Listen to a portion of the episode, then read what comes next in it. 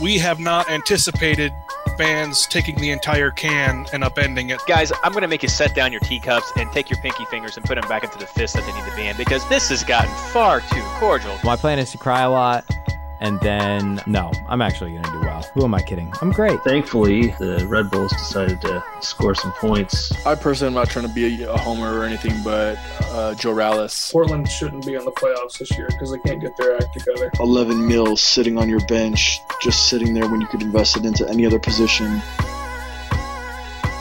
Hello and welcome to episode 17 of the MLS Fantasy Insider Podcast, our review of Double Game Week 12 and our preview of Round 13. This episode is brought to you by Copa America, the leading cause of bye weeks at ML. Oh no no, uh, actually, this episode is brought to you by MLS Fantasy Boss and the fantastic subreddit community of r slash Fantasy MLS. I'm your host Reed Conley from MLS Fantasy Boss. And tonight on this Memorial Day night, I am joined by Jason Wiskovich and Andrew Collard. How are you guys doing tonight? Yeah. Hello, Not friends. And thank you for everyone who has served in the military. You guys are awesome. Uh, Travis was going to join us tonight, uh, but he had some personal things come up at the last minute. So everyone who was hoping to be able to hit, get his input, I'm sure he would be more than happy to share it with you over Twitter. So feel free to hit him up there or over at Reddit. So guys, we just had this last double game week before all these international call-ups are going to start really hitting, or at least the tournaments are starting. So how did double game week 12 go for you? I know for me, um, I thought I did, did pretty well. I was above the average. I ended up finishing on a let me load it up real quick on a 70, and I took a minus four because I brought in Kaká at, to make him a captain. And as we all saw with that last minute call up, what the hell was Brazil thinking? Um, did not did not pan out for me to get that. Still got a 12 overall with a captain, which is better than frankly some of my other captain picks that I've gone with. But I ended up with 70 points overall before that. A few green arrows, a few red arrows, just kind of scattered through there. Not bad. Uh, I'm hoping to get some stuff done next round myself. General impressions for me for this round, though, a lot of draws. There was just a lot draws and a nice little selection though of high scoring games. I mean that Columbus Real Salt Lake game, Jason. I don't know about you, but that was just a goal fest. Yeah, I mean, I was actually during that game. I was thinking about how a couple weeks ago we were like, "Do not get Ola Kamara. He, Ola Kamara, he's garbage." and then and then watching him though, I'm like, uh, granted, it was you know a, an 18 year old defender um, in Justen Glad. But Ola Kamara, I mean, he looked pretty deadly. He had a lot of chances, and you know, for a cheap forward coming up, could possibly be a great, great pickup. Um, yeah. yeah. my team, um, I got 69 points total. Uh, Captain Kaká as well, which I think the majority of us did. Uh, you know, my general impressions from the results were I thought they were pretty standard. I really thought that uh, LA should have had a couple more goals. Um, the New York City FC and Orlando game that was just that's just uh, I just can't believe that. Um, David Villa slipping, um, but you know, uh, I don't know. My takeaways, I guess, for this round as well are just these call ups. It's Hernandez getting called up, um, you know, Kaká leaving in the middle of a double game week, Sapong just crapping the bed.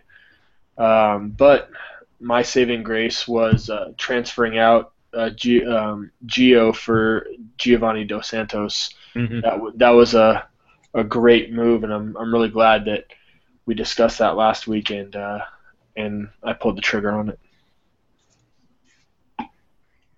I ended up with 92 points on the week. I was sitting over nice. here feeling pretty smug and happy with myself. Um, I was hanging out in the chat at MLS Fantasy Boss, and you know everybody was talking about Kaká was like their only Orlando player that they had, and I just decided, you know what, go big, go home.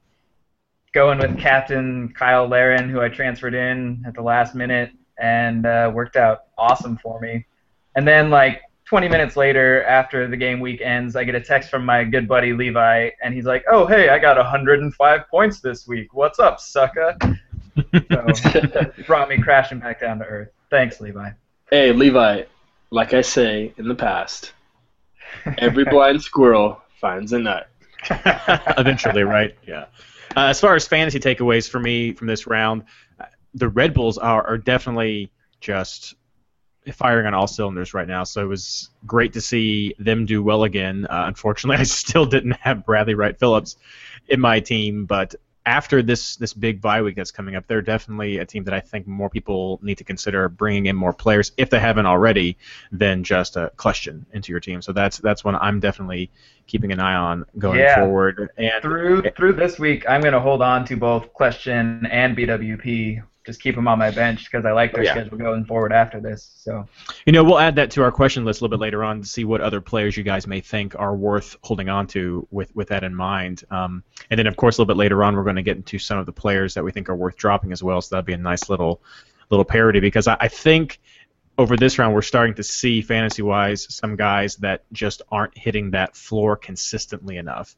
And and that's what I want to stress a lot of people start to look at now. And maybe this is some of the impact that I've had from from dabbling with the draft fantasy this season is is paying a lot more close attention to the floor that players have plus the the impact these new ability to generate bonus points is having on that floor. So um, I think we're starting to see some good some good data come come along. Did you guys take anything else away from this, fantasy wise? No. Seattle still sucks. Yeah. I, I hate to say it, but God, dang, we just can't do anything going forward. It's it's a nightmare. You know, I was actually I wasn't going to mention it, but as I was looking through my team, getting things uh, sort of ideas in my head for this coming round, I thought, how often do you see Seattle on your list and just think, nope, do not want. Exactly. And especially, I mean, imagine how good they would have been if they kept Obafemi, though. It would have been a different season for sure. But that's what our review is. Now we're going to get some housekeeping and get to some questions because I know that's why everyone is really here for is to get these questions. So as we alluded to already, round 13 is a big bye week, and that's because we have three big tournaments getting ready to start that are pulling a lot of players away. We've got the Voyageurs Cup over in Canada. We've got the Copa America, which is getting started very soon. And then a little bit later, we got the Euros that are kicking off, and a few players are leaving for that as well. So this round, we have a bunch of teams that are on a bye week. So just so you know, there are eight teams, and they are Chicago, Colorado, Montreal, New England, the New York Red Bulls, Orlando, and Toronto. Actually, I guess there's and Vancouver. There we go. I left one off the list. Vancouver's also on there. So those are all teams you're going to want to avoid, unless, as we talk about in a few minutes, there are some key players that you may want to keep. So make sure you either have a wild card or are willing to take some minus fours, or maybe you're just going to have to suffer through a zero. Just keep that in mind. Also, if you have not gotten an email or already just drifted over to the MLSsoccer.com webpage, the link to vote for the All Star team is up and running. So go there and vote for the players who you want to see. I went to the game last year in Colorado. It was an absolute blast, and I think there's a little initiative going in r slash fantasy MLS to try to get Axel, Axel Sjöberg from Colorado into the squad this year. So if you if you agree with with the Axel movement that's going on, then uh, go on over there and join. Uh, what do you guys? Do you think Axel deserves a call up for that? I voted for him. I voted for him too. I think he's been just straight up good in Exactly. all parts of the game. Yep, I vote. I mean, I, I- I've already voted, but and, and for me, it's like I'm I'm not. Vo- it, it's a popularity contest, which I hate, but at the, s- but for me, in more of a fantasy aspect, I voted for Blake as a goalkeeper because that guy's been outstanding. I voted for Quello, Sjöberg, and pretty much you know like the top, you know like like Piatti, Kljestan. You know, I mean the the players that have been just straight up doing well. Do, you know, don't vote for like Frank Lampard or somebody like that, or you know, I Because mean, you like, know he's going to be there anyways in the game, so making six million dollars just to sit on the bench must be Yeah. nice. I saw a, uh, I saw a, a tweet today on Twitter that was talking about one of the other New York City players whose name escapes me right now was saying that the fan just needed to lay off him and, and doesn't know why people are booing him when he comes off the bench. But um, yeah, I think that's all we need to say about that. Yeah. Uh, as I already alluded to, call ups are just full into effect right now. Voyageurs Cup is only with Canadian teams, so not a lot of call ups for that since it's just the actual three teams. So limited impact on on that side. Copa America, extensive call ups, guys. Uh, check out the rosters posted at MLSsoccer.com, or you can go over to soccercaptains.com and see what they have with a nice little list of players that have been called up. These guys are probably going to be gone for the next three rounds, so just keep that in mind. They'll filter back in, but keep in mind injuries and just depending on how well these teams do, we may have them gone for a while and some recovery time. So just keep an eye out. And then finally, rounds 14 through 17 is when the Euros are going to be taking place. Very limited, again, impact for MLS with those call ups, especially with the Gio snub. What do you guys think about that? It's personal. I mean, it's it's a total shift. As I mean, last year their coach says, "Oh yeah, I wish I had that opportunity when I was young to go over there and play and do this stuff." And then this year he's like, "Nope, sorry. If you play in MLS, you're not. You know, no, definitely It- not." it- it's personal. I heard there's a lot of bad blood. Um, Gio came from was it uh, was it Juventus? Yeah. Right? And isn't he the coach of Juventus or he used Juventus? to Right? be, yeah. Yeah, and I, I mean I've just heard that there's been bad blood between you know Gio and uh, I, I don't know I forget the guy's name, but his the, the Italian coach. But it's absolutely ridiculous. I think the other two strikers that are up there uh, for Italy are I mean I'm pretty sure they're garbage from what I've seen and what I've read. um, and you know so what MLS is supposedly you know low you know a lower tier. I agree with that on some levels, but when you have a player in form performing the way he is, he won the Golden Boot last year. Uh, why would you not have him in Italy, especially the fact that Italy has been garbage the past five years? Yeah, I mean, I don't know. I was I was really hoping he'd go, and I am, I guess, actively rooting against them now, so that we could always just say, well, hey, maybe he would have helped you. Can't say would have helped you a whole lot, but hey, next time consider him. Coulda, woulda, shoulda. But I really appreciate how he's handled it, this situation, and the comments that he's made about Toronto and how he's still full in support of, of his club. I think it's just been real, real hats off to him for, for how he's handled that. Real class act. So be sure, guys, there were a lot of cards over this past week. So be sure to go check the Disco report over at MLSsoccer.com, and also keep an eye at at MLS Injury News that Mike That Tiger runs. Uh, he gets some of those card penalties and, of course, injuries thrown in there as well. So keep an eye on those before you're making your trades, so they don't always get updated as quickly in the game as I know we all would would hope.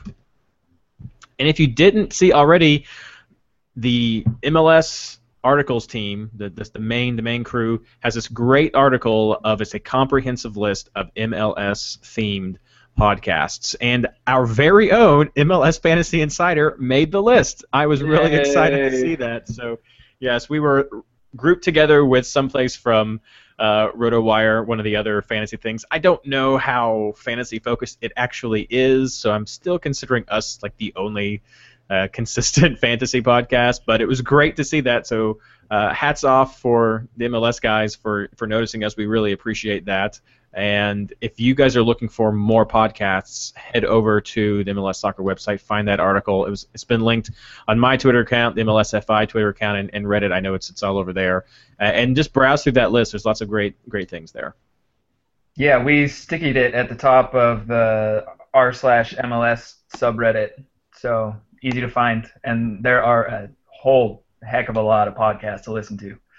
Yeah, it is. It is definitely when they say comprehensive. I sort of like chuckled to myself at first. I was like, whatever. It'll probably just be some of the big ones and then the team ones. It it is long. They put some effort into this, and I really appreciate that. I can say. Yeah, definitely. Uh, and finally, thank you so much to everyone who's been going to our Patreon website and just helping contribute to the MLS Fantasy Insider. We really help help help. We really appreciate the help that you guys have given us to help us cover some of the fees that we do incur as we're doing this, and to help fund some of the projects that we're working on to give back to everyone. Uh, the stickers that have been ordered and the, the glasses that, that are going to be getting ordered just to help give back to you all. And then we're going to try to get some prizes as well out there to, to help people just because of the support. So it's it's not for us to make money, it's for us to give back to you and just help to continue to provide this podcast and and with hope give you guys tips and advice that is helpful to help you win or at least beat your friends and then maybe have some fun at the same time. So thank you so much if you have given. If you have not but would like to, head on over to patreon.com slash mlsfi and feel free to give us a little donation there. If you'd rather give a lump sum instead of a, a monthly donation just send me an email at mlsfantasyboss at gmail.com and i can talk to you with some of the other options. For there. We've had a few people do that and thank you so much for you guys as well.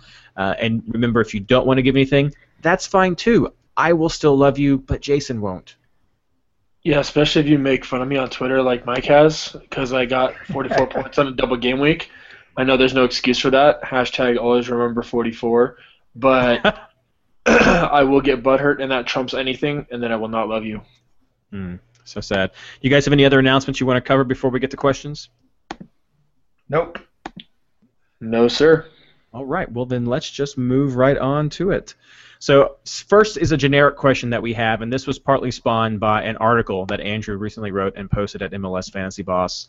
And so basically, it's with the large number of teams that are on bye this week in round 13, is it better to take a hit or maybe use a wild card or to just replace your players or even take a zero for this round? And I know that built off of Andrew's article, which was about when to take hits.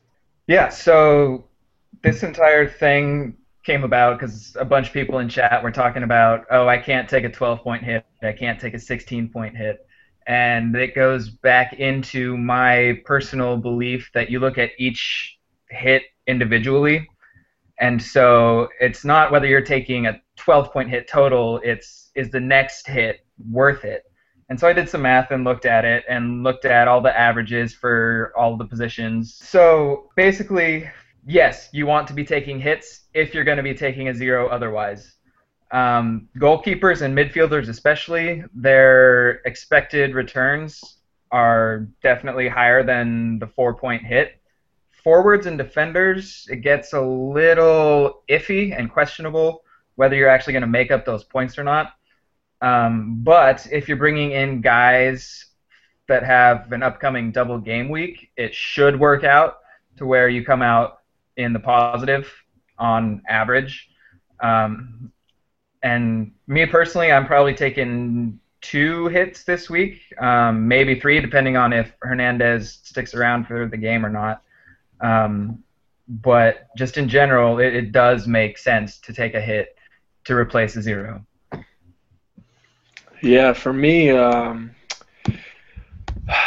I I'm kind of stuck on this question. Um, I've been planning this week out since double game week six when I wild carded, and I'm I'm a big proponent of always looking about five game weeks ahead and making sure that you're going to have. I know it's difficult, you know, making sure you have guys that play, especially with the rotation, injury concerns, call ups, things like that, but.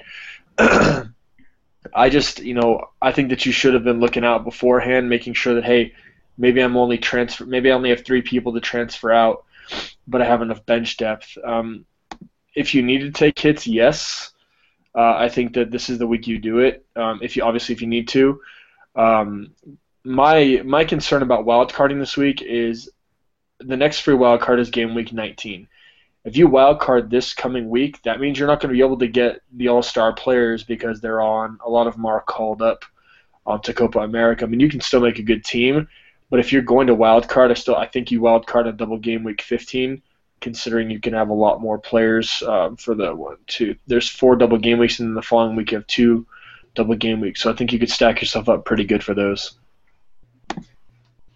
Yeah, I think Jason makes a really good point about that wild card. Even if you still have it, just with the loss of the team, you're you're you're just trying to stack up with the teams that are left, and it's it's just a limited player pool. That that I don't I don't know if that's going to be the best bang for your buck with a wild card when maybe after the Voyageurs Cup and after people start coming back from Copa America, you could maybe uh, have to be a bit more effective before you just completely reset everything in round 19.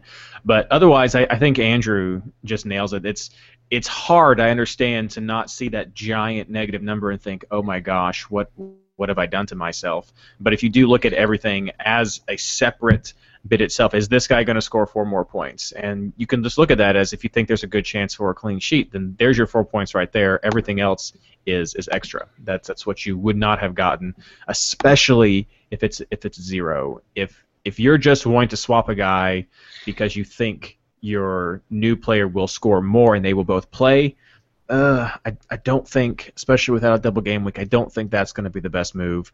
But taking a zero when you could have at, at least had a better shot at getting a good score, I would I would rather go for that minus four. I took a hit this this week in the pen. It was for Kaká, but one of the other trades I, I made in order to get Kaká was I brought in R.J. Allen just because I had some money, and had he actually not been on my bench, that would have been a fantastic point total for me. I at least gained some value that way, and so it's it's way better than if I had just stuck with a guy who was going to get a zero. And then I also, before I move on, I want to give a shout out because last week we were talking about our Jozy Altidore question with Giovinco, and there were some people out in the community who made up some charts and graphs and started talking about this. And I really appreciate the extra effort you guys put into doing that. That was awesome to watch, and I really appreciate you guys listening to the show and having some passion to do that. So thanks a whole lot. Um, Did you guys see those on on Reddit? Yeah. Yeah, That was I fun. did. That was great. That was fun. So now let's move on to our keepers and our defenders. So our first question here is who is the best budget backup keeper now that Wara is benched? That's a great question. Um, I I had Wara on my team. I dropped him for Lampson. That didn't work out too well. Um, but this is see the issue with having a budget keeper um, that's probably under five mil is there's going to be rotation. So you have your Wara, you have Seitz and Gonzalez, um, you have Rowan Kennedy, you have Gleeson and Kwarasey, um, you know you have uh, uh, Hamid and Wara there's just there's a lot of uncertainty in rotation. Um, I I wish Blake wasn't going because I still think Blake would be by far far and away the best uh, you know keeper this season to have. Um, but really, what I'm actually I, still like Ramondo um, as your starting keeper just because he also doesn't have a game week 18 bye. Um, but if you look at on on uh, MLSFantasyBoss.com and go to MLS Fantasy Resources, there is a, a chart of the entire week of who plays who. Check that out, and then I would I would highly suggest getting a keeper that does not have a uh, or I'm sorry, two keepers that don't have a a game week 18 bye. Um, I really like LA. I don't know who's going to be if it's going to be Rowe or if it's going to be Kennedy. Um, also, uh, New York City FC. I think Saunders has one of the best uh, schedules coming up, and he is only 4.9, which is extremely cheap. Um, and then another, I mean, you could possibly get uh, Philadelphia's backup keeper. Um, I do not know who that is, but let me see here. So it'll be Jones or McCarthy. Um, maybe check online and see who's who's you know doing uh, taking first team reps. Uh, but that's it's a difficult question to answer. I think Saunders is probably your best bet um, as as a as a cheap backup, and then uh, whoever else you know you can put in that doesn't have a, a buy in double game week 18. I'm sorry, uh, a buy in 18, or who has a double game week coming up in 15 or 16. For me, I just went with the cheapest keeper that there is. Um, with Miller up in Seattle, he's 3.9, and just stuck him on my bench, and he's not going to do anything for me other than sit there and look pretty. So, good enough. Yeah, if you want, if you definitely want two guys who play, then I, I think Blake is still your best option because if you have a second keeper who's not been called up, you, you have him available for this time, and with just 0.1 difference between Blake and Saunders, I can understand that people are gun shy with with wanting to get Saunders, but I mean, if you're sitting with someone like Melia, who's just plummeted, uh, then, then it's not going to be a gain overall. But I, I still like Blake as the backup keeper to replace Wara, um, especially since he will be starting once he comes back from international duty. And people like Rowe, I think you you got it right, Jason. There's there's just so much rotation that happens with LA, just depending on the form that these people are in, and um, I, I wouldn't count on him to be a reliable backup, especially if you're looking ahead to round 18 and trying to avoid having actually having not having a keeper if you're trying to avoid that. So, so I do like I do like Blake overall. Well, and the thing too is, you know, I've always had just one keeper and not that and not that much ben, uh, bench depth. And this year, I've had two keepers uh, the entire year. I've had five defenders, and the thing is, with all of these call-ups and injuries and um, and uh, rotation, I mean, we I think we talked last week. I think we had a question last week. Uh, hey, should should I keep Quello or should I transfer him out? And we all said that hey, he's played 90 minutes every single week. You know, he's pretty much locked in. Blah blah blah. And of course, we get Vermes, and he gets, you know, he's not even in the 18 for rest, and it's it's. I think this season more than anything, especially as a keeper and, and defenders, you need to have complete bench, a complete bench depth, uh, just to cover your butts in case if people get rotated. Yeah. Well, since we're talking about defenders and rotations, with so many big name players gone, uh, do you guys think that this round and maybe the next few could be rounds where you want to go heavy on your defense and your formation? Yeah, um, I, it's a it's a good idea. I currently have four four defenders starting, and that's just because I have two midfielders um, that aren't playing this week. Um, but then you know, if if people are gone, then I know that like Montreal, I know they're on a bye, but they had I think three of their starting four gone on international duty. So, you know, if you are spending money on players that are only going to be playing one to two weeks, is it really worth it? Um, I still think you go budget, um, you know, so you can get your if Hernandez stays. I don't really know. He's six point four, but you know Rosenberry. Um, oh, I don't even know. Yeah, uh, I would just stay budget in the back and you know do what your budget allows this week and do what your transfers allow because you don't want to be taking hits to bring in you know a second or third string defender when you're going to have to transfer them out in two or three weeks. But would you consider starting five defenders over these next few rounds if you have them in your in your team already? Um, I think this week would be okay to do that, uh, just because there aren't that many teams playing. Um, the double game week 15 definitely not. Double game week, or I'm sorry, for, uh, game week 14, depending on lineups, I think that you should really check your lineups. Uh, I don't think we've had a week this year that has had more than four defenders be on the dream team. So I think four defenders at max is is what you stick with. Yeah, I agree. Any chance that I can get to play just three defenders, I am taking it. Um, and I'm I'm all about the budget defenders in the back still. Um, just with the way that MLS is structured with salaries of players, the teams are spending their money to buy attackers with their DP slots. There's very few defensive DPs. And so as a result, MLS talent-wise, the attackers are just straight up better than the defenders are. And as a result this year we're seeing a heck of a lot fewer clean sheets than what we see in previous years, I think. Um, and and translated into fantasy, our defenders just aren't scoring nearly as many points as the attackers are. So you want to play as many attackers as possible. Or when we're seeing all these draws, it's one one or two two. Very rarely are we getting that zero zero clean sheet Yeah. tie. Uh, I, I saw someone made a comment online, and maybe you guys would agree with this then, that they feel that the DP slots should be divided up. Maybe it was even you, Andrew, who made this. Uh, they should have it in each position: one forward, one midfielder, one defender, and that's how it should be mandated that DPs get spent to help spread that talent around, so that you don't end up with situations like that.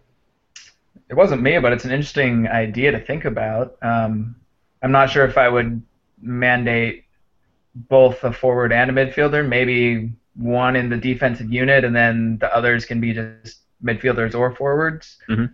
Um, I don't know. Interesting thought. Yeah. So, what about your picks, guys? Who are you going with with keeper and defender for this round? Yeah, so keeper, um, I'm sticking with Melia. Like that's that's really what I have. I uh, I also do really like um, really anyone on uh, on DC because they're playing against Seattle, and Seattle's pretty garbage, especially. Uh, yeah, uh, I like for DC. So so I would say uh, Bill Hamid and um, really kind of pick your poison on the back. If you want to go with someone cheap, you can go with the Pare. Like I said, he probably won't be in um, until Birnbaum gets back. Um, but really, you know, uh, Kemp, Boswell, Franklin, anyone that anyone that's in their back line. Um, my other defenders that I really like are I like Rosenberry at 5.9 from Philadelphia, Zimmerman um, from FC Dallas as well. For me, for keeper, if you're looking at just this one week, I think Gleeson, if he's healthy, um, is a good pick. And then if you're looking longer term, I think Rimando has to be the guy. Uh, he's playing this week. He's playing week 18, where there's a bunch of buys as well. Plus, he's got a double game week in between, and he's got a couple home games in that stretch too. So I, I really can't picture myself going anywhere other than Rimando if I were bringing a keeper in right now. Uh, for defenders, I like Glad and Rosenberry and Steres from LA. Um, with him, though, I'm pretty sure he's on four yellow cards now, so he might get suspended sometime soon. Who's Who? that? Steres from LA. Uh, I was gonna say too, be careful with Glad. Um, I've heard rumblings that uh, since this last week in Columbus, uh, he he pretty much gave up two goals just from ball watching and um, just a lack of experience. I mean, it was bound to happen sooner or later. So I've heard rumblings that either Glad or Maund may be benched for Olave um, for uh, you know a week or so, um, plus to give him rest since both of them have been playing a lot. So just be mindful of that. I, I would still bring in Glad. I think at, at his price, it's a fantastic option, especially as you know a bench guy or someone you just need to bring in for a switcheroo or something like that. But um, just be wary of that.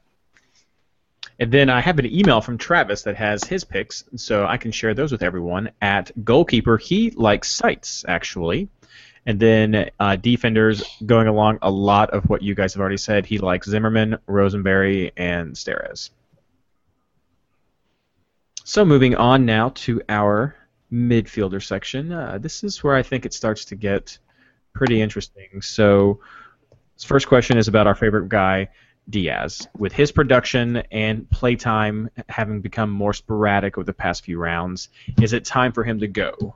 And then I'm going to also add onto this, and what do we just expand this to other formerly top quote unquote midfielders who are no longer necessarily as appealing? Who, who is it time to cut? I definitely wouldn't cut Diaz. Um, he's on a home game, plus, for me, anyways, and I think for a good majority of people out there, they probably have other fires that they have to be putting out this week with so many players on a buy. Um, so I think there's probably better options to use for your transfer this week. Um, I'm not even really sure what other formerly top midfielders that aren't doing so great like who would who would that even be right now? Juralis, um, Pedro Morales. I've been off the poor Alice train all year long.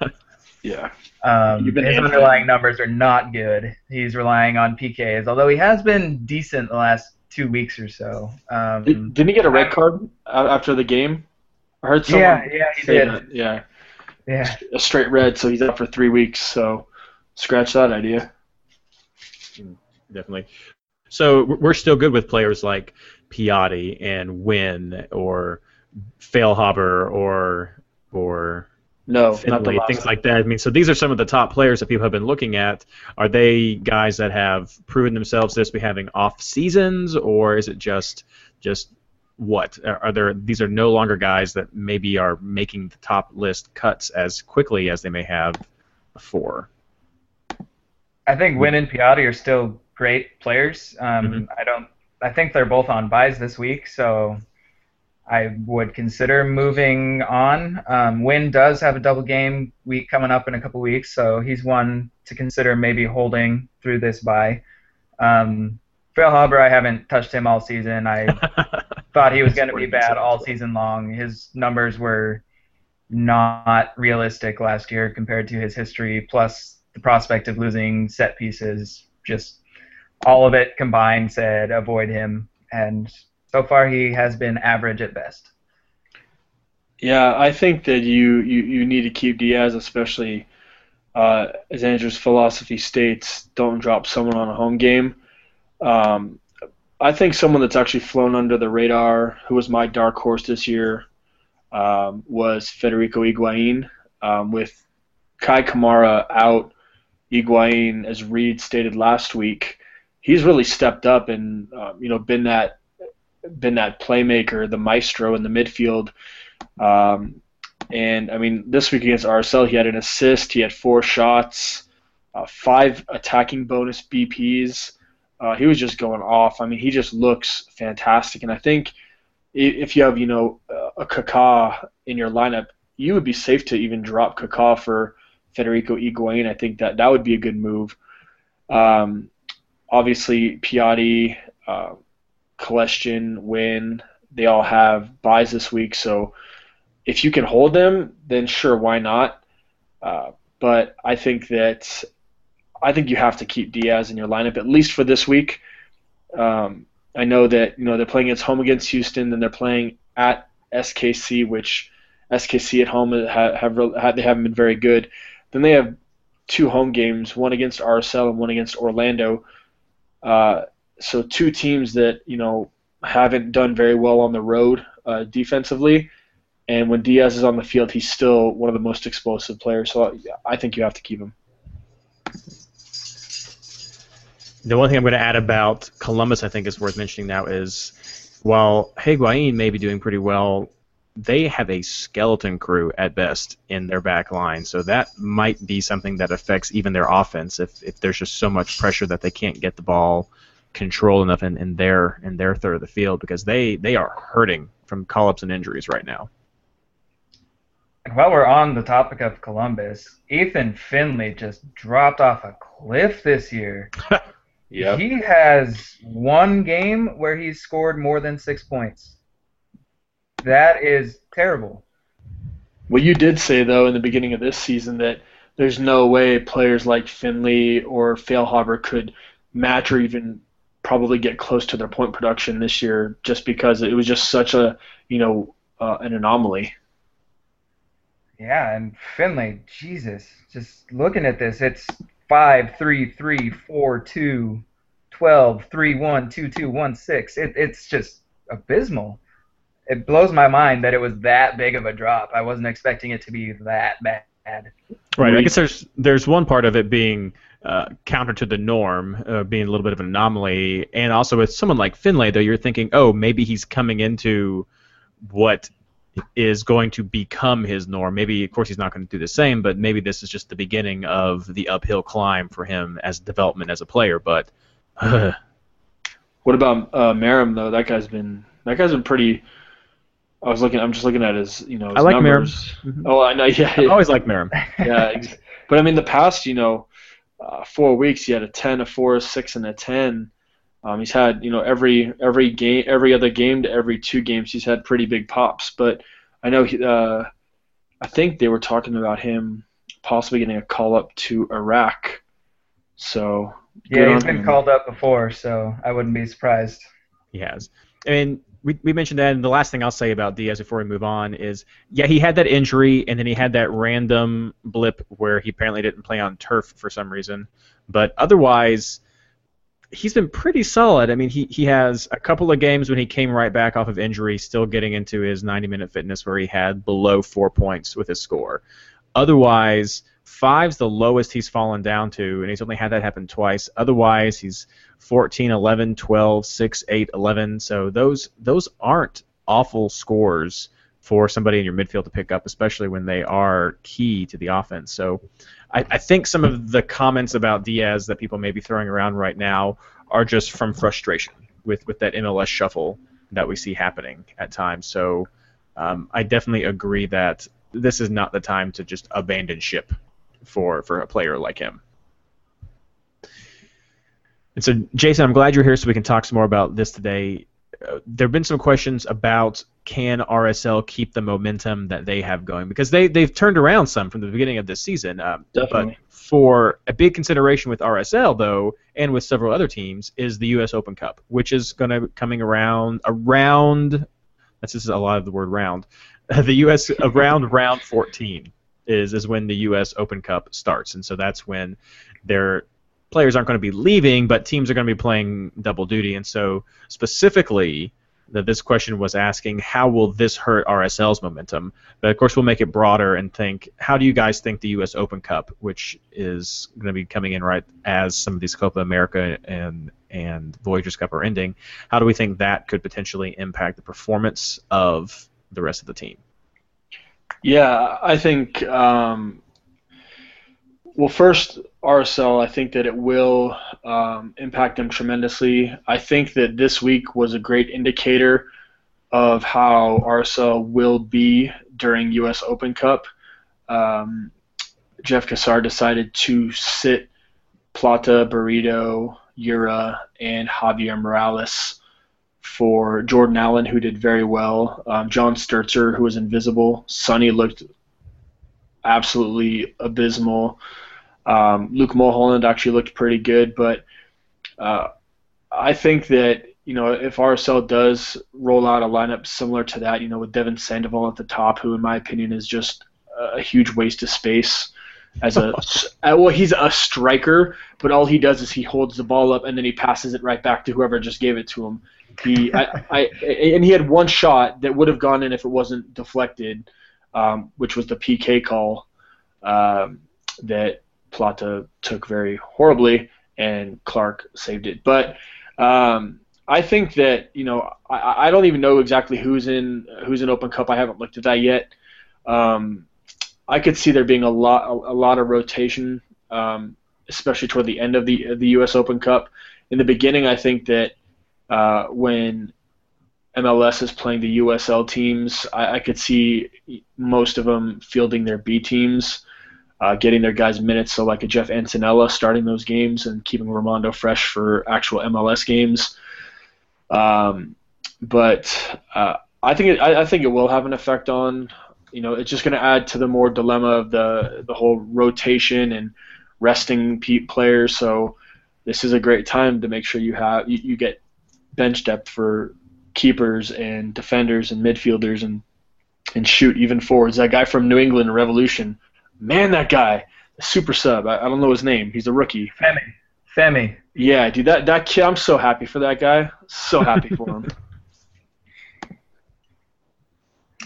Um, just speaking historically about how teams handled the Open Cup in the first round that MLS teams enter, and oftentimes in the second round, it's for the most part just straight up the reserves. Uh, so I, I don't think we have to worry too much about any rotation due to that um, until we get to some of the later rounds, in which case things can get a bit hairy. Well said. Well said. Uh, yeah, I actually forgot about a lot of the, the Open Cup because of that very fact that it seems to not be a big impact early on in, in the rounds when MLS actually starts getting into it. So now, guys, who are your picks for midfielder? So my picks for midfielder are Diaz, Valeri. I still like Barnetta. Um, I've been big on him all year, and I really like him, especially playing home against Columbus, who are not very, uh, or they're very leaky at the back line. And then um, I had it written down. Uh, for is it uh, Neagle from DC United? I like him this week as well. Gross. I know, but it's you know, hey, hey, you, y'all said gross last week when I said Barnetta, and he. Didn't I didn't. I had Barnetta. I know, I know, no. A, a lot of people gave me flack, and, and even I, I liked Pontius a little bit more than Barnetta last week, but I mean, really, there was only a one point difference, I think, between them yeah. by the end of the season. I mean, Barnett is the one who's going to be on set pieces. Pontius is going to be a bit more involved in the actual attack, so I guess it's kind of a potato potato sort of situation. Exactly. And, and, to, and to everyone who decided to be a rough rider with me and uh, stick with the calm, thank you for riding the Acom train. You're welcome. All right, Andrew, who do you like? Um, I also had Valeri, Diaz, and Barnetta, and then my fourth guy is Steven Gerrard. Really? I, I was stuck Yeah. between him and Neagle. Uh, that, that, that I like that pick a lot. He's one of those players that you mentioned earlier that just has that consistently high floor, and I think he's got a decent ceiling. Um, I he might be on PKs going forward while a couple of Yeah. these guys are gone, maybe. Um, so I'm I'm bringing him in this week for sure.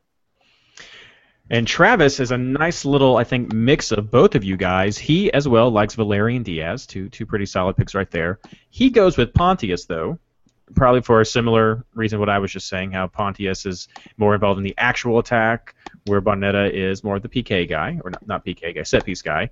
And then he throws in Neagle as well on his list. Yeah, and one more, Federico Higuain. If you're running a five-man midfield, gotta have Pipa. Very well. So we only have one question this round about forwards, and I think it's the question that everyone is asking: Is everyone dropping Gio? I dropped him last round and brought in Cyle Larin, so yes. Yeah, I, I dropped him as well last round for Giovanni Dos Santos. So I would say drop Gio. Uh, we don't know his adductor strain or the extent of that injury. Um, like we've you know we've said in the past, do you really want twelve point seven million dollars sitting on your bench when you can invest it in player that's going that's going to play? Also, we don't know, like I said, we don't know the extent of the injury, and, and adductor strains are typically if you if you step wrong and you've already sprained it or strained it, uh, you can really injure yourself again, especially when you're running at full speed, kicking, planting your foot. Um, I think it's safe to say you can drop them until further injury news comes out, and uh, check out MLS injury news for that and the latest updates. Thank you, Michael. Fantastic. work. Yes, you're a godsend. Um, yeah, adductor strains, those things can just linger and linger and linger. I had a player out for two months with one of those. And that's what Benny had at the beginning of the season that, that kept him out for several rounds. So that's Yep. no, no way. out. Maybe he'll even be out in time for you to bring him back in for free during that round 19, the free wildcard that everybody gets. But this seems like a good time to mention this since you brought it up, Jason. Who are you guys considering on a list of players who are worth keeping on your bench during this bye week? Ooh. Um. Uh. I think that you could probably. I, I think if you. I see. I, I hate going. I hate if you have anyone. I, I just hate having money left on my bench, unless it's like four or five million dollars from you know some scrub defender. Um, I think that if you have like BWP, I think you can keep him um, just stashed away, uh, just because of the uh, the form that they're in. Um, maybe a Cyle Larin. I don't know how if the, if he's going to be called up to the, well. You said the Voyageurs Cup is just Canadian team, so um, I would say BWP is probably the only player that I would stash. Uh, other than that, I think you need to to get rid of, you know, get rid of them and bring in somebody else. I would also extend that to Sacha Kljestan. Um, Or There- this is forwards. This isn't midfielders, Andrew. Well, it could be everybody. Let's No, make yeah. it everybody. I agree with that. I agree with that. and and I think I would also probably keep Lee Nguyen if I had him. Yeah, for me, I, I I think Lee Nguyen's a bit more expandable, expendable for me. Expand, I can't talk at all tonight. uh, I, I think I think Lee Nguyen is a bit more expendable for me. I, I do like the idea of keeping Larin if you can. Uh, if if you do have some bench room, you could easily drop down to a two man forward line. You can maybe bring in another defender and run with four. Or if like you were saying, Jay, you have enough for five man midfield that could help you out there. Uh, definitely your New York guys, Kljestan and BWP, I think are totally worth worth keeping it on in that order as well. Um, other than that, I I think Piatti's been to start and stop to really make him worth keeping on. Uh, a little bit the same for when he's definitely super involved with your creativity, but you could probably bring him back in easily and use that money some with with these other teams. Toronto, uh, yeah, there's just too much money invested in Gio, and everybody else is gone that, that you would want to maybe keep around for that time. Uh, you know, I'm going to add Axel on there. If you have Axel Hoberry, you could probably keep him on your bench. He's he's worth it. He's been good. Um, Yeah, and pretty much all the cheap defenders. Anybody Yeah, that's under yeah. like six and a half, Yeah. it's fine. unless to you leave on your unless you just have to bring somebody in to be able to field a team, then keep your defenders. Yeah, no no real problems there. So, uh, but yeah, mostly it's those Red Bull guys, which I think are on that nice little run of form right now. And so let's just wrap this up then. Who are you guys picking for forwards? Um, David Villa is my number one pick for this week, and Mike Magee. Really? Yes, over Huh. Giovanni Dos Santos, and I've got some numbers for y'all since you guys were all over Gio last week. So, Mike Magee has about 1.7 times more expected goals plus assists per game or per minute than Giovanni Dos Santos. Mike Magee has about 3.2 times more bonus points per 90 than Giovanni Dos Santos. All I'm saying, Mike Magee, straight up better than Giovanni Dos Santos in terms of fantasy. Yeah, I uh, I, I like those stats, um, but I'm going to go with Giovanni Dos Santos. I know he's a lot more, 11 point, uh, 11.4 million, and Magee is 7.3. So if you need a budget option, I think Magee uh, is a good option for an LA player. But I'm going with Dos Santos, David Villa, and then I have I ha- currently have CJ Sapong. and I'm going to keep him, but I think if you're looking at a forward to bring in, I think Joao Plata has to be in your lineup. I, I think it was you, Andrew, in the chat room this weekend. You were, we were, everyone was talking about what uh, out of the Triton of Plata, Yura, and Burrito, who to, or excuse me, Mr. Burrito, who to bring in. Um, and, and I want to say you said Burrito. Um, I said Plata. What? Why would you say Burrito over Plata if you still share that same sentiment? Honestly, I think it's really close between the two. Um, Plata, I I think his numbers are a bit inflated due to being on a lot of set pieces when Juralis was out. Um, and Burrito's bonus points numbers are just straight up better than Plata's. Yeah. Um, but Plata has more goals and assists. So I don't know. It, it's a tough call between those two. Um, I definitely think I'm I'm bringing one of them for sure this week um, since I've got that double coming up. But I'm still not sold on which one I'm going to bring in. Yeah, and I like Plata. I think though that him getting stoned on that PK may that may just provide the window for Javier Morales to, to take PKs over, or even Yura Movsisyan. Um, I know that Javier Morales is not taken. I mean, he'll take the occasional corner kick, and he'll take all the you know uh, free kicks and direct kicks. Um, but uh, you know, I still think Plata at 9.5 would be your best bet. Um, he is on on most, if not all, of the set pieces, and we'll see about PKs. But he's been involved in, I think, every single one of RSL's goals, um, either scoring or assisting, except for one or two goals this year. So, uh, plus, he, it's it's it's little Platita. He's awesome. Gotta love him. so can I just go back to Giovanni Dos Santos and rag on him some more? Sure. Okay, hey, guy's not here, so hey, get your soapbox and go awesome. for it. I'm gonna do it. So, just in bonus points per game, there is 83% of the players that have a bonus point have more bonus points per game than Giovanni Dos Santos. 83% of all players in the game. He has fewer shots per game than fantasy powerhouses like Roger Espinoza and Steven Mendoza. I, I just can't understand how he is doing so well in fantasy when his all of the underlying numbers are so bad. Like his shot conversion rate is the highest in the league right now, and it's higher than any player has been in the last like four years.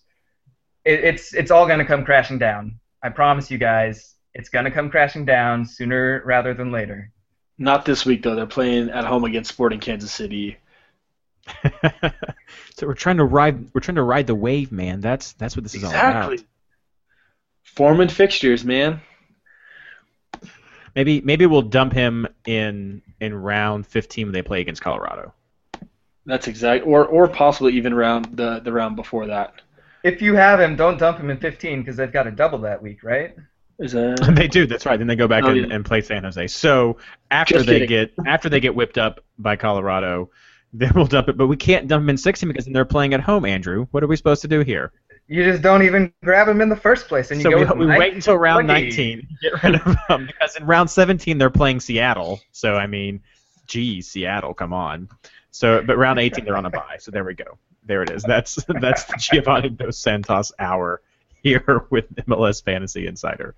Uh, but you guys are overlooking Travis went with Villa, Giovanni Dos Santos, and Sapong. So that's that's where everybody sits. Uh, Andrew is the lone Mike Magee supporter, Magic Magee. Okay, guys, who are you like for your captain this round?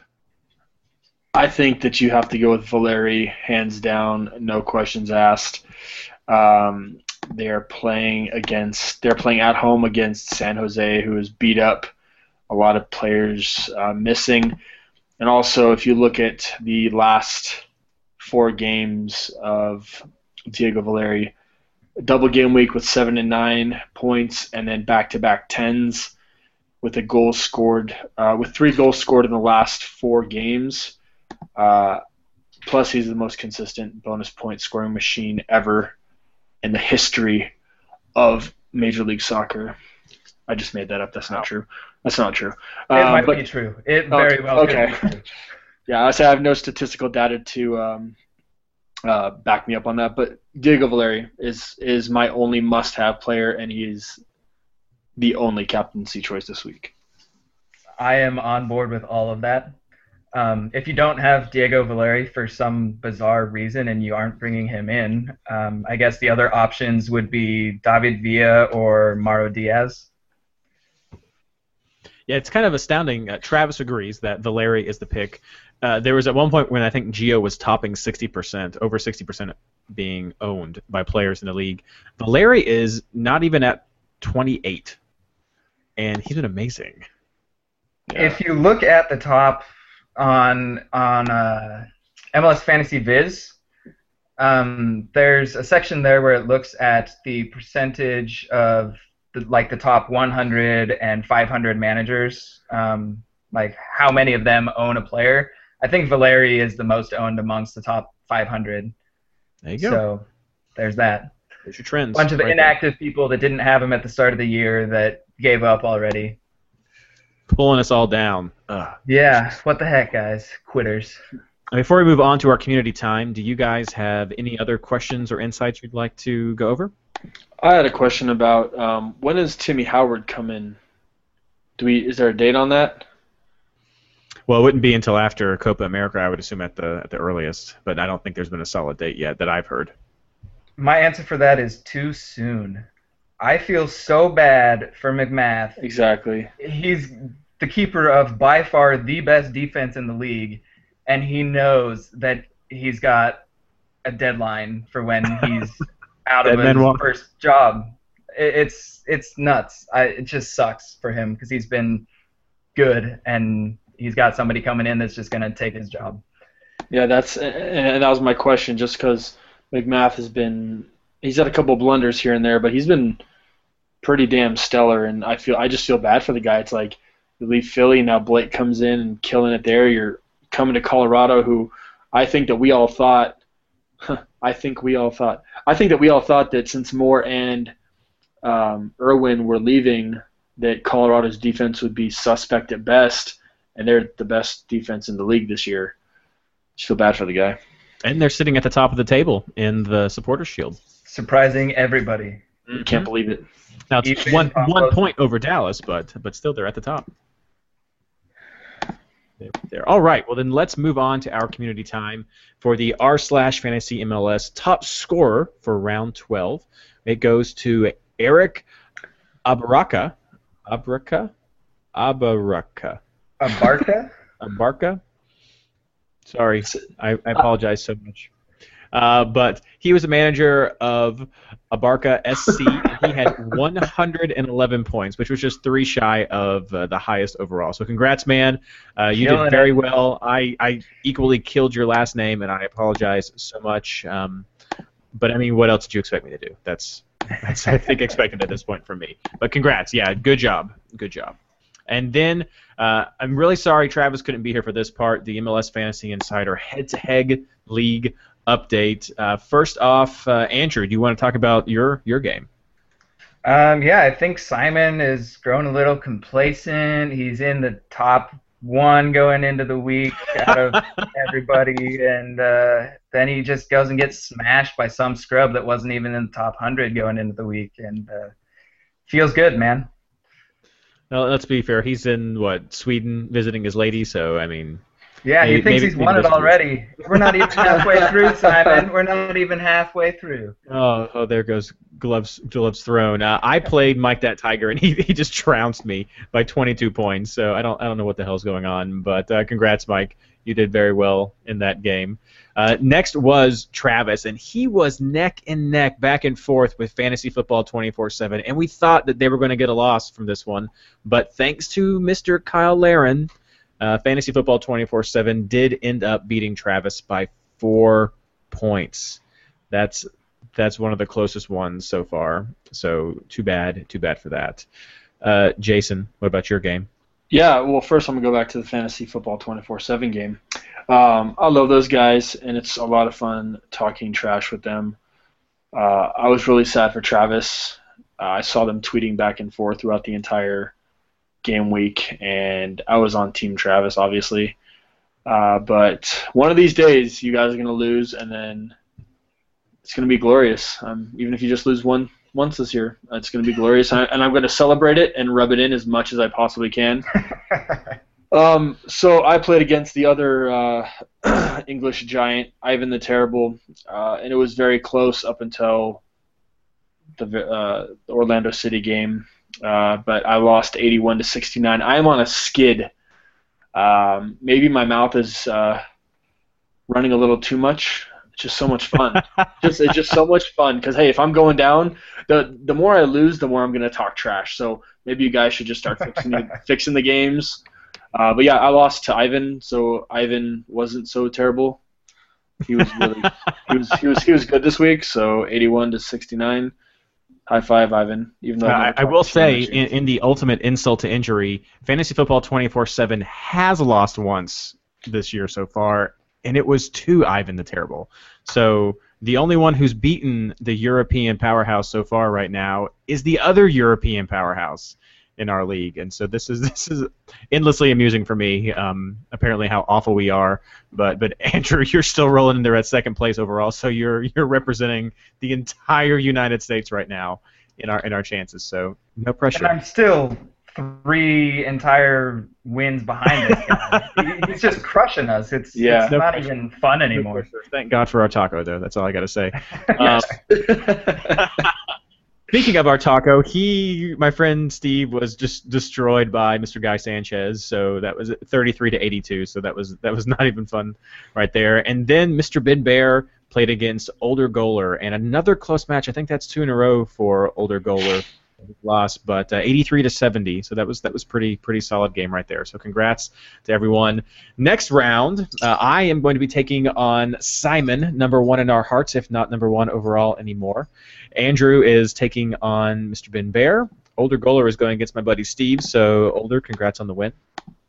Uh, Guy is going up against Ivan the Terrible. So since Guy does work with Fantasy Football 24/7, I think if Ivan wins, we can consider that uh, another another victory for the the comeback train. Uh, who knows? I don't know. Jason, you're taking on Travis, and then Fantasy Football 24/7 is taking on Mike Dat Tiger. So Mike, Go, come Mike. on, you're we're, we're rooting for you. Team Mike. Hashtag Team, Team Mike this Mike. Uh, of course, round 13 will be the last one that we play for a little while. After that, we're hoping to have the guys from 24/7 Fantasy Football 24/7 on the show for a special little edition. So I'm sure there'll be much trash talk and, and a merry time will be had. Damn straight. Be sure to tune in to that special episode that we're going to have during the Copa America break right there. And by the way, Travis, Change your name, bro. Wera isn't the keeper anymore. Don't be stupid, idiot. God. He can he can still be happy. No, he can't, because Wura's not happy because he's on the bench. Oh, that's so sad.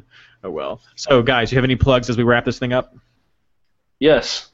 Um, I wanted to thank uh, Ariel Castillo and Phil West for writing that a guide to MLS podcasts. Um, I reached out to them on Twitter to thank them, um, but it was just awesome that they did that. Um, like we mentioned before, go check it out. Very comprehensive list of uh, of the MLS podcasts, and also I wanted to uh, thank everybody again who who's involved in the Reddit community, the MLS Fantasy Boss community. Um, it's been a lot of fun bantering back and forth with you guys. Now, my last shout out and thank you is to Ben Bear uh, and to everybody who uh, was interacting with me on the uh, MLS soccer or MLS Fantasy Soccer Twitter handle on Wednesday. Uh, it was a lot of fun. Ben, thank you if you listened to this episode. Uh, appreciate it, and everybody else, thank you so much. It was it was a it was a joy. It was fun times. Andrew? So, as we mentioned at the top of the show with one of the questions, I wrote an article this week about when it makes sense to take a hit, uh, minus four, um, and you can find that on MLSFantasyBoss.com. And it, it goes into more than just this specific week. It's it's a general overview of all the situations of when it makes sense or not to take a hit. Um, and also, I just want to throw down a little bet with Mr. Jason Wiskovich over there. Oh, okay. So Mike Magee versus Giovani Dos Santos. I have Mike Magee. Loser gets to pick, or loser has to change their name for two weeks. Their fantasy name for two weeks. Huh. To the Challenge. winner's choice. Challenge accepted. Awesome. Let's do it. Wait, no, no, It's no. on. We're just we're just going overall points, correct? So, and if it's a tie, then what? If it's a tie, nothing. Oh. Or we both change our names to loser names. there we go. Something like that. I think that sounds good. I like it. Game on. Tweet Challenge that accepted. up. Find out if you're if, are you are you on hashtag team. I don't want to call it Team Magee or Team GDS. Let's just make it Team Andrew or Team Jason. I like that. Let's go Team there. J. Team J always wins. Come Team on. J. Team J if you're for want to for know. I want to know this year. Want to know. Team Andrew if you are are for Team Magee. So so that we have that. want to know. Team hashtag or hashtag Team J GDS. Get it started, people. Uh, as for me, be sure to check out all of the articles that are going to be posted over at MLS Fantasy Boss at this time. Uh, with the Memorial Day holiday, some things may be absent this week or just get posted later, just because I know people were, were busy and have things going on, and that's and that's what happens. But you can still see the charts that I'll be putting up, and there'll be my picks later on this week with MLS Fantasy. Uh, check out all of the other MLS Fantasy experts that post through the advice section of the website to see all the tips and tricks that other managers are using that could help you, especially during this time. And then also check out all of the information at r slash fantasy MLS. There's lots of guys who are making their own blogs and providing their own content over there. That is just fantastic. And you can even post your teams to have some input directly on what you're thinking of doing. So just check out all these resources. And that being said, good luck.